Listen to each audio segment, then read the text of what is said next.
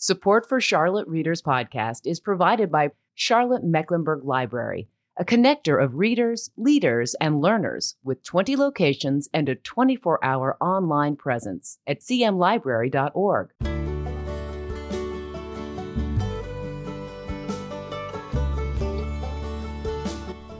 Welcome to the 2022 edition of Charlotte Readers Podcast, where authors give voice to the written words. Proud member of the Queen City Podcast Network and the Authors on the Air Global Radio Network. In this episode 281, we visit with Emme Lund, author of The Boy with the Bird in His Chest, a heartbreaking yet hopeful novel about the things that make us unique. The boy with the bird in his chest grapples with the fear, depression, and feelings of isolation that come with believing that we will never be loved, let alone accepted, for who we truly are, and learning to live fully and openly regardless. Andrew Sean Greer, Pulitzer Prize winning author of Less, had this to say about the book. Lund has created a fable for our age, a modern coming of age full of love, desperation, heartache, and magic, an honest celebration of life and everything we need right now in a book. Before we jump into the uninterrupted interview today, I'd like to thank you for being here. We are grateful for your presence and uh, really appreciate your time joining us here on the podcast. I'm your host, Landis Wade. I'm a, uh, recovering trial lawyer turned author turned podcaster of books and stories. And if you run out of things to do one day, you can check me out at uh, landiswade.com, find out more about uh, me and uh, my writing. Speaking of writing, shameless plug here by the other sponsor of this podcast, which happens to be me. Uh, I have a novel coming out uh, in the spring of 2022. It's called Deadly Declarations. You can find out more about that at landiswade.com. There's pre order information there uh, for ebook and print book as well. For everything related to the podcast, check out charlottereaderspodcast.com. We've got show notes on each episode uh, with images and links. We also got a community blog there. Uh, if you're a writer, you can submit there. We've got a lot of great content and speaking of great content, we have a podcast newsletter called The Book Report. You can sign up at uh, charlottereaderspodcast.com and stay up with what's going on with the podcast. And if you're interested in what I'm doing with my writing, you can go to landiswade.com and sign up for my author newsletter, where I share information about my writing and upcoming novel, Deadly Declarations. Hey, we won't spam you because, frankly, that takes way too much time. One final part to consider if you like audiobooks, check out Libro.fm. And if you sign up to get audiobooks from them, use the promo code Charlotte Reader and you might get uh, something extra.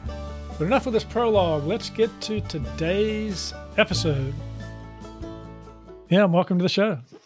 Thank you. Hi, Landis. Yeah, and uh, congratulations on the book that's just about to come out.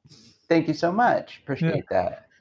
Yeah, first of all, um, this book was different uh, from much of what I read, but I really enjoyed it. I, I, I particularly enjoyed the cleverness of the book and uh, also the allegorical nature of it. But uh, I want to start, you know, the opening line of this book starts out by saying, A Java sparrow lives inside Owen's chest. And then it says, His heart is pushed down so that it sits above his belly, and his left lung is shoved against his sternum. And most importantly, She'll, meaning the sparrow, will die when he dies. Now, you know, great opening lines, first of all. Uh, thank you. yeah, you don't read that in the in the start of most books, right? So, when and how did it occur to you to put a sparrow in a boy's chest as a way to demonstrate how he was going to be different? Yeah, um, that's a question I've gotten a few times, and I'm never exactly sure how to answer it, just because I don't really know how ideas come to me sure, necessarily. That's um, fair. That's fair. Yeah, you know, I I like to make things weird. That's that's my goal is to sit down and I I just when I when I sit to write, I think can this be weirder? Can I make it odder, stranger? I like magic. I like something that's just. I like to write about things that are our world, but just a little different. Uh, and and so, I was reading a lot of Aimee Bender, at the time when I was starting this collection or this uh, book, her collection, particularly The Girl with the Flammable Skirt. And I love what she does with metaphor and allegory and that. Um, the way she really takes something, makes it strange, and it's just one strange thing. It's never, you know, it's not it's not fantasy, it's not science fiction. It's just it's just one strange thing in our world, and she makes it real. Um, and so I was thinking a lot about that, and I was working on this novel in my uh, my grad program at Mills College when I was doing my MFA, and I uh, originally it was written in first person, and I was just sort of trying to find my way into this story, and I wrote the line, you know, my name is Owen, I have a bird in my chest, she's always been there, and and from there it just sort of spiraled out as to what what would he have to deal with? Being born with something like a bird in his chest what does their relationship look like um, yeah, it's, it's snowballed as ideas do. Yeah, yeah, yeah. That's, that's great. So, so it is, it is allegorical. There's hidden meaning. Uh, you know what it feels like. I think to have a physical body that's different, you know, from one's identity. But before we dive deeper into that, I'd like to talk a little bit about you know what it means to be trans. You wrote an article once where you said when you are trans, you never know who to trust. You know, our gender identity can be hidden for years, even from ourselves, but especially from others. This means we hear our loved ones' opinions about trans people before we come out. And there's a lot of, you know, in this book, some exploration of these trust issues uh, and these fear issues. But can you sort of set the foundation a little bit for that by talking about some of your own experiences? Yeah. So I'm a trans woman. Um, I've been out for some time, and I, you know, I'm in my 30s. So when I came out, when I was coming to terms with my identity, the world looked different than it does today. Um, you know, I grew up in a very conservative evangelical household. So I didn't know trans people existed. I didn't know that it was a life I could possibly live as an out trans woman. Um, and so, yeah, I, I grapple with that. Who do I trust? Who even am I? you know, when you don't have role models or examples of people like you, you don't know it's a thing that exists. You just sort of live in your head and you you say, I don't know what's going on over and over again. Um, and luckily, things have changed. We have very out and successful trans people, including trans women, who are able to demonstrate a way of life that feels good and, and full of joy. Um, and so, yeah, when I when I wrote this book, I wanted to write about what it that that feeling specifically of you carry the secret inside of you. You know that you, you or you think that maybe there's others like you, maybe, but you're so afraid to share it because because what if they aren't like you or what if they don't accept you? Um, and yeah, I think growing up in the 90s, it was a time when trans women specifically were the butt of the joke. And so I did live a lot of my teenage years and in my 20s just experiencing people laughing at, at us, laughing at the the very nature of us. I think the article you're talking about is the one in Time Magazine. Mm-hmm. Um, I mentioned, you know, Ace Ventura: Pet Detective, which was a huge movie, and I was, I think, 12 or 13 when that movie came out.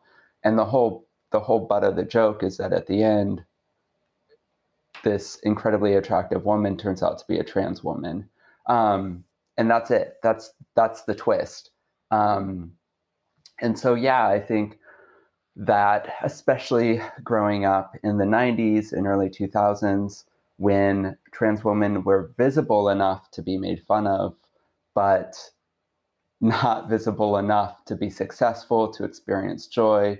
Um, I mean, there were a few of us, obviously, um, I really wanted to capture that feeling of like what what's it like to hold this secret inside of you and not know how someone's re- going to react or you know in my case know exactly how some people are going to react because mm. you watch them laugh at at the very idea of you yeah and, and this character um, owen in the book the boy with the bird in his chest at a very young age he realizes you know there's something different about him because he can pull his shirt up and there's a hole there and he can see a bird behind his ribs, right? Yeah, and, it's a very specific difference that, yeah, yeah. very evident. it took so, me a little so, bit longer to figure it out. yeah, so he didn't quite, you know, he didn't really know that he was different except for that. And I think as the book progresses, he starts to realize there's some things, and we'll talk a little bit about that. But uh, it, when did you feel at some point like you had a bird in your chest, or I mean, metaphorically? yeah, I think so. I think some ways I envy Owen in that the you know he knows instantly what the big thing is that that makes him different, and I think it took me a long time to figure out what was different about me. I just knew I was different. I didn't know what it was. I didn't know why. I did. I thought maybe everyone felt that way. Um, you know, he also his mother knows, but I mean, mm-hmm. even almost before he does, because she he's he's a baby when when Gail shows up. But you know, I think that that's something that you know the the way the way that both Owen knows and his mother knows in some ways is a gift. He doesn't have mm-hmm. to like learn mm-hmm. about. I mean, he learns about her and that they they build a relationship together, but he doesn't have to learn who she is. You know, his mom knows, so he doesn't have to ever come out to her, right? He comes out maybe later to friends and family and things. But yeah, I think, you know, sometimes it feels like I have a bird in my chest. Sometimes mm. it's, I don't know, even after a while, you're queer and you're trans long enough, it starts to feel just regular and you start to just kind of live life mm. too. So it, it doesn't feel feels so different after a while. Yeah, and you mentioned the mother, and I wanted to focus on that for a minute because uh, from the moment, um, you, you know, she knows that something's different about her son, uh, she wants to hide him from the world. It's an interesting idea uh, in Owen's case because his mother is being protective of his identity, fearing for him if people find out, you know, about what's going on with Owen, which is not necessarily what's happening all the time in the real world when you know trans individuals come out to their parents. They don't want they want they might want to protect it for different reasons not to protect the just to protect the secret because they don't want it to come out. I mean I, yeah. I don't know am i am i making any sense here with this line of thought? Yeah i think i think it depends on so many different factors. Um i do think depending especially now depending on what state you live in the united states there are going to be a lot of parents who are worried about medical intervention.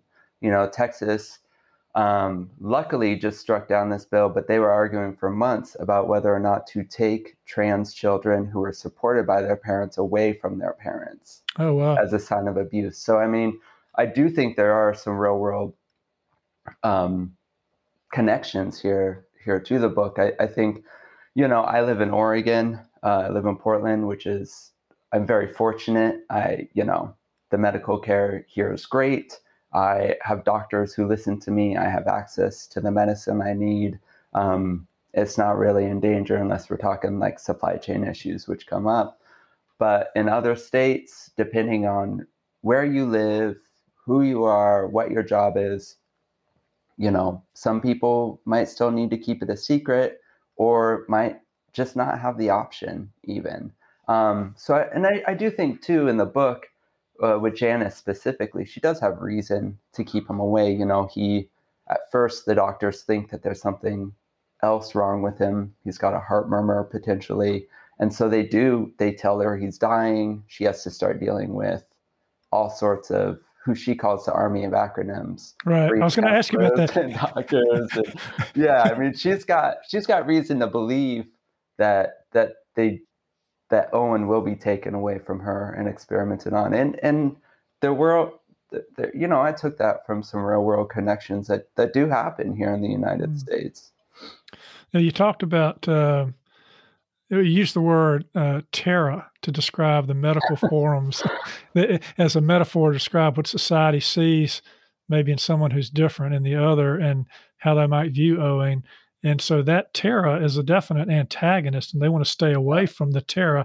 They want to stay away from the army of acronyms. So she's supporting him, she's hiding him. But the storyline is sort of him having to come to grips. He wants to go outside. She, she's been so protective of her son that she won't even let him outside. She's fearful that maybe the doctors will take him away and experiment on him and all this kind of thing. Um, so let's talk a little bit about that, you know, for a plot line, because after you've found those words you know there's a bird a bird in my chest you had to go somewhere with the novel so this this is kind of a journey to some extent on Owen's part. Uh, after a decade in hiding, he decides he's going to go outside, right? And it it then sets in motion uh, this sort of quest to hide from the army of acronyms and maybe kind of figure out who he is. Is that right? Yeah, I think you know. Oh, Owen is 14 when he decides to go out, and I think you know, there's there's a certain event, a bird flies in in the house, and it sort of just prompts him to sort of end up wandering out after he gets his chases his bird around the house. I think he's cooped up. He's 14. He wants to just know what the world is like. Everything he knows, he's learned from television um, or his mom drinking wine and explaining things to him at night. Um, so yeah, he is just he's ready to go. He's ready to to leave. He's got that cooped up energy. He also, you know, Gail lives inside of his chest and she's cooped up too. She's a bird that really her nature is to be flying. Um, but she's she's stuck too inside his ribs. So I think all that energy kind of pushes him to to travel outside. And of course, you know, I think I think both options are dangerous. Keeping him inside, he can't be locked up forever. That's no way to live, um, and he knows that. Uh, and then also, once he goes outside, it's dangerous. He he does encounter real world dangers, um, both because of the risk he carries with the bird in his chest and the risk he he carries just being a visibly queer person out in the world. Mm. I found interesting that you named the bird Gail. so, so are Gail and Owen sort of connected in some way? Uh, you've given them different names, but they they are connected, right?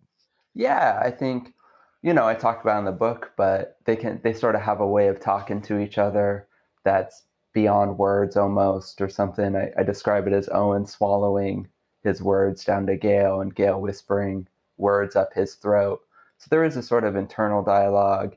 Uh, Gail's able to share the air with him, what what she feels in the what she feels in the air, whether it's it's a stressful situation or a happy situation. They can they can share their emotions with each other. Um, so when Owen is experiencing touching a sword fern for the first time outside in the rain, he can he can pass that sensation down to Gail so that she knows what it feels like to touch that too yeah, they're they're very connected. She's absolutely a part of him. The book explores it a little bit. You know, when when she dies, he dies. When mm. he dies, she dies. Yeah, absolutely. All right, we're going to talk more about that, but uh, on Charlotte's podcast, uh, as our listeners know, we have authors give voice to the written words by uh, reading some of their books. So you picked a section here. Anything you want to say to set it up before you read it? Um, yeah, let's see. Owen is is healing. Um, he had an accident, and he's been he's been in bed healing all summer. Um, and he has just shared uh, with his cousin Tennessee that that there's a bird who lives inside of his chest. Gail hasn't talked yet, so she's keeping quiet. Um, and yeah, he's just again feeling that feeling of being cooped up inside, sick, and trying to heal from it. Sunny afternoon, late July. Owen lay in bed and watched the leaves rustle in the wind. A seagull cawed. Gail was asleep. She was lethargic most days, barely able to open her eyes. His muscles were sore from rarely climbing out of bed. A creak developed in his left rib, and it whined every time he lifted his elbow. He was a rusty machine. Tennessee sat on the floor by her small table near the closet. A scarf was spread out on the table, and on top of the scarf were rocks, a couple twigs, three candles, and a beer bottle cap from the night her and Owen drank beer after she'd come out to Bob. She sat with her eyes closed. She breathed deeply. She shuffled her tarot deck, but set the deck down without choosing a card. She turned around and faced Owen. Is there something bothering you? she said. He had learned that she could be like that sometimes, just saying exactly what she was thinking, asking exactly what she wanted to know. I just spent all of last year trying to float under the radar, to blend in, like a walking stick, he said. I thought I was good at staying disappeared, but those boys still saw something in me that made me stick out. I couldn't place a finger on it. Why can't people leave me alone?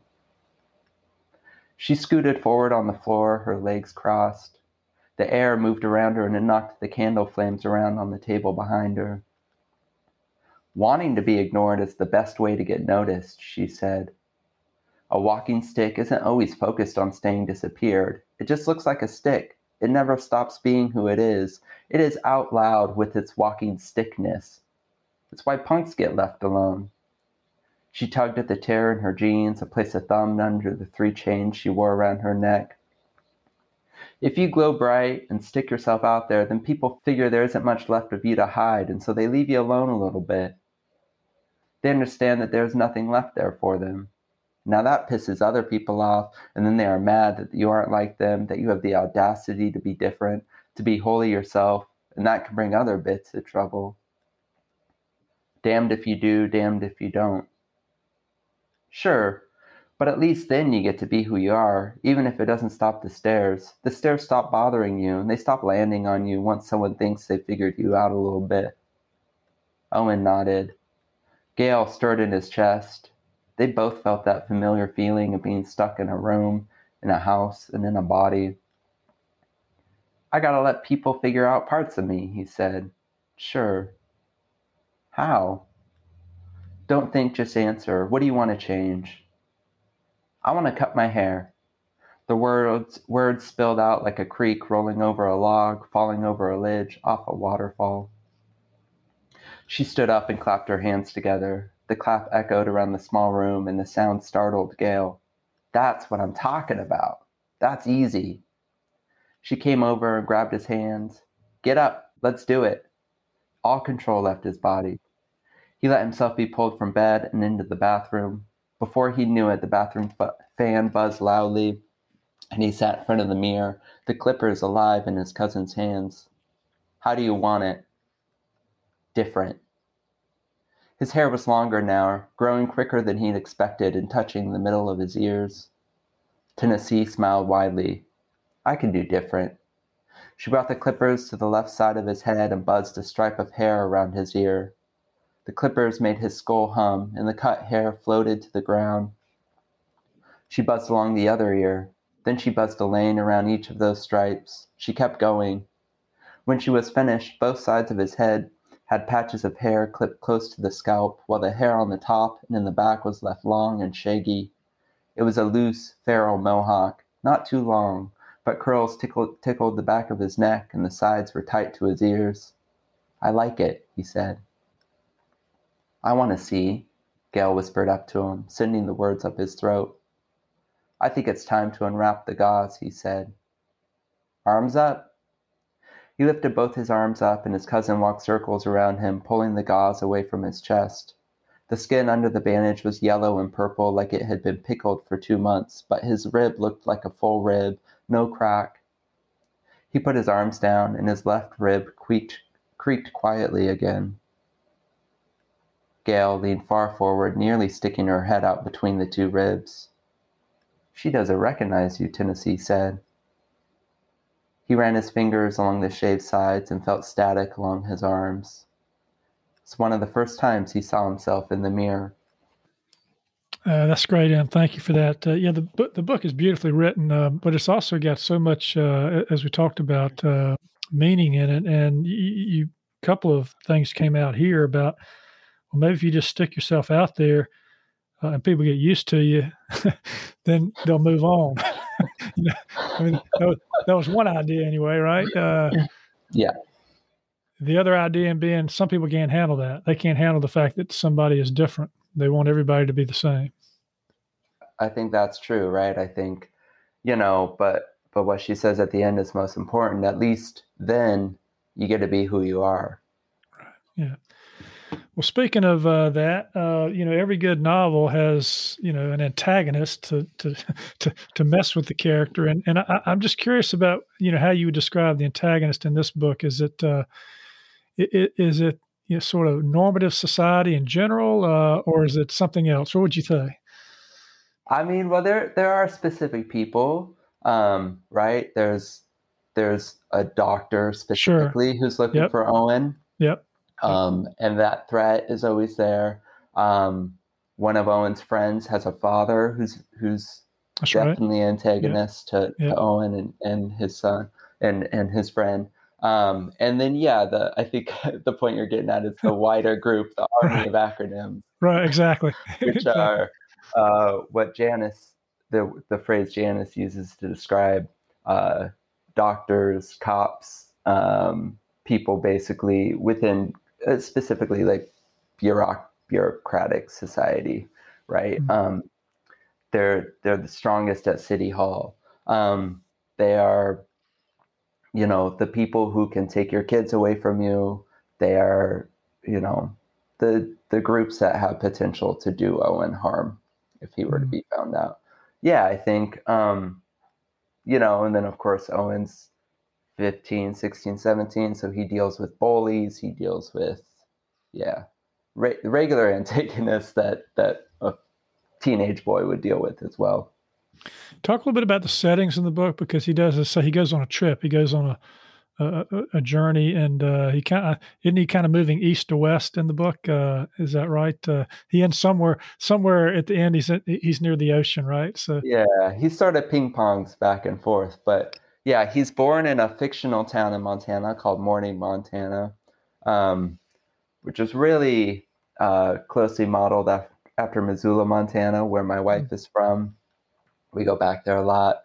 Um, I love the setting. It just made sense to, to, put him there, tucked away in these mountains in the Rockies. Um, and then when he when he gets out of the house, he has a medical emergency, has a close call with a doctor. His mom takes him west to Puget Sound, Washington, um, which is a place close to my own heart. Um, I, my grandfather has property. His house is right on the sound outside of Olympia. Um, and so I spent my summers standing next to the ocean, mm. roaming yeah. the woods around his house. Um, yeah, I, he, he, does. He goes back to Montana at another point and then ends up traveling out west to the ocean. He's really he's he's just drawn the water. He wants to be next next to the water at all times. So the ocean made sense to me for a place he would end up if, if he got to pick his place. Yeah, I, beautiful places. I figured it was kind of out, out in that direction. Uh, I've been to Missoula. I've been to Puget Sound area. They're both beautiful. The water's cold, but it's beautiful. You know, everything's cold up here. it, it, it is. Uh, so a little bit. Did you have? Uh, you know, oftentimes uh, authors or traditional publishers don't have any say in their book covers. Did you have any input? Uh, it looks to me like the, you know, I'm looking at the cover and it's got uh, some waves on it, and the the letters are kind of hidden behind some of the waves and then coming out uh, almost as if they're hiding but then trying to come forth. Yeah you know i i'm so fortunate to be with atria uh, books. They've really given me a lot of freedom and input as far as you know what the cover is going to look like. I had i had that written into my contract just that i would have a say um, and and be able to put my opinion forth. And mm-hmm they're really they're they're fantastic. They they include me at every level for marketing, publicity, book cover, edits, all of that. Um, really, really fortunate uh, mm-hmm. to be with Melanie, who's my editor, and and the team at Atria. Um, yeah, I, I reached out to my editor early on, uh, right right after I sent kind of my last big edits for the book, and I asked, you know, if I could kind of put pitch some ideas I had for the cover.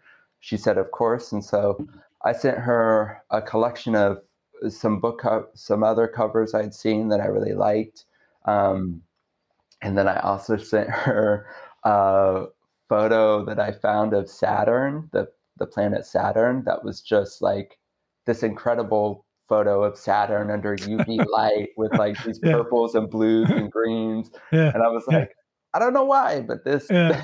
Spoiler alert: Saturn is not on the cover. It is not on the cover. No, but I, I said I like this, and yeah. and I also said I I trust book designers, and and they, you know, are able to perform an art form that I I have no talent in as far as the visual arts, and so these are just my ideas, and I was excited to see what they put forth. Um, I also, you know, I was like, seems kind of obvious that we would put a bird inside of a boy's chest on the cover. It would be cool if we didn't do that, if we leaned into some of the other themes of maybe the ocean or or nature or you know there's some some flowers that glow so that was another idea i had. Um, and they sent me a few covers but we all agreed that this this was the one. I was just really really impressed. Chelsea the the book designer just did such a fantastic job. And you know it's one of those things i'm like yeah. I i can't really i'm not a visual artist so i just right. want to see what you do. And, and yeah she knocked that's out. right. That's great. Yeah and, and listeners you can check that out at charlottereaderspodcast.com and i've got links to uh, Emme's website as well there. You can see it there too. Um, all right a couple of writing life questions before we wrap up here. Um, the um, I, I, guess i want to find out uh, about the book itself. Uh, you know what do you hope that uh, you know every every novel this is a story obviously. This is character driven. It's uh, they, have got uh, owen's got obstacles but there are themes that you know undergird you know most good novels like this one and uh, what what are the what are the one of the themes that you might want readers to take away from with this book or something you want them to kind of come away with uh, after having read this book yeah um, you know that's always a wild question to think about because yeah I never want to tell a reader how to read my sure. book. Um, it's like it's like it's like asking a poet what the what the what their poem means. I know. I'm sorry, but uh, you know, it's what no, I do. No, no, no. you got to ask it. I get it. I might um, not get the answer. You can say I'm not going to tell you, but uh... no, I think you know. I hope I hope readers see the queer community in this book. I I hope they see queer joy, the happiness these characters find, um, I hope, I think, I suspect some readers will will, and I've heard from from readers already that they see themselves in the book, that they feel seen and portrayed, um, and that is is really my wildest dreams come true. Um, I, I, hope readers see themselves on these pages. I hope um, they they feel that hope and joy of of finding a chosen family that loves him and accepts him. Um, I hope you know maybe there's some connection with the music in the book too. There's a lot of music in this book. Yeah, I just hope you know, and if a reader doesn't see themselves in the book, I hope they see someone they know in the book or maybe just other folks who are different from them and I hope they they find a connection to that and and find some love and joy for those people. Yeah, and, and the nice thing about it is you're not there's no preaching going on here. You you've you're writing a story, and so you're identifying with a character who's got you know he didn't he didn't intend when he was born to have a bird in his chest, and you, you know he's you the author put it there and so you know he's having to deal with it every time so you hope the reader is going to you know show some empathy for this character maybe get a little bit you know more understanding. But as to the writing of that, um, you know, uh, different authors have said over time, um, you, know, what to do with the theme. I think you know Stephen King said something about you know you themes just kind of percolate up. You don't start out writing with a theme in mind because if you do, it will become preachy. And so, how did you approach it? Did you have the same thought? I'm gonna write a good story, but I'm gonna let some of these things percolate into the into the narrative. Hundred percent. Yeah, I think you know as I said, I grew up in an evangelical Christian home. Preaching is not something I'm interested in. so, yeah, I think, you know, for me, I just wanted to tell Owen's story as honestly and true as I could.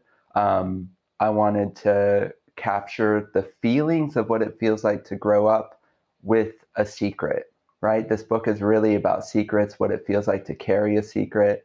Um, and to slowly maybe start to share that secret with others, those you trust. Um, yeah, I'm not interested there. I don't make moral judgments in my book. All my characters know no good or evil people, right? I'm not trying to to beat anyone over the head with with what I think is right. I just wanted to tell Owen's story as honestly and and as close to as funny as it sounds, reality as possible. Right. right. Exactly. Yeah, a bird in your chest, close to reality as possible. Yeah, that's, uh, that's we get. so, so after going through this experience of writing this book, you know, um, what did you learn about your writing process that's going to help you moving forward? You know, having written this book. Yeah, I think um, my biggest lesson is just to do a little bit every day sit down and just touch the story every day work on it when i can. Um, you know books books take over your life. That's that's what happens. They that once the story's there that's that's all you do. That's all you think about. And it could be really overwhelming. You know i'd sit down early on and be like okay just you know 300 pages to write. And i'd try to grapple with the notion of, of writing this whole thing and all the work I had to do. And I just learned I had to shove that out, focus on the sentence in front of me, the paragraph in front of me, the, the page in front of me. And you just, it's right. Anne Lamott, bird by bird, it's just a little, a little bit at a time, so it's finished. a great, a great reference for the book you wrote, "Bird by Bird," to bird write the bird. boy with the bird in his chest. Yeah, that's right. Ex- exactly. All right. Well, uh, listeners, we've been I've been talking with Emme Lund. She's the author of uh, "The Boy with the Bird in His Chest." Uh, it comes out February fifteenth. Uh, we've got uh, information in, at the show notes, charlottespodcast.com. Also, we're going to jump over to Patreon uh, in just a moment here. Uh, we're going to talk about novel writing, and in fact, we're going to talk about this idea of, uh, you know, writing a novel that challenges gender norms. If I'm saying that correctly, we're going to talk about some of that, and then you know, you can jump over there at uh, patreon.com forward slash Charlotte Readers Podcast, and uh, you know, maybe for the cup of coffee cost a month, you can get over 120 episodes uh, that are exclusive on the craft and business of writing. So join us there. And uh, yeah, look, this has been a fascinating book to read. Uh, very enjoyable. I love getting out of my comfort zone and reading things I'm not used to, you know, and, and lear- learning something. And and I did. Um, and it's it's nice when you learn it, as you say, and, and it's not in a preachy way, right? Absolutely. yeah. Thanks so much for having me, Landis. I appreciate this. Been fun. Well, that's it for today another fine author giving voice to the written words. You can subscribe to this podcast for free at Apple Podcast, Stitcher, Spotify, iHeartRadio, and most any podcast platform you like to listen to your podcast on. If you like what we're doing, please consider leaving a short written review on Apple Podcasts or the podcast platform of your choice, because when you do, our authors' voices travel much farther and wider in podcast land. And if you're inclined to help us help authors give voice to the written words, and you'd like some member only content cultivated by our authors and me as our thanks, please consider becoming a member supporter. You can find out how to become a member supporter and more about today's show and all previous episodes at charlottereaderspodcast.com. Thank you for listening. We really appreciate it. I'm Landis Wade for Charlotte Readers Podcast. Charlotte Readers Podcast is a member of the Queen City Podcast Network powered by Ortho Carolina. For more information, go to queencitypodcastnetwork.com.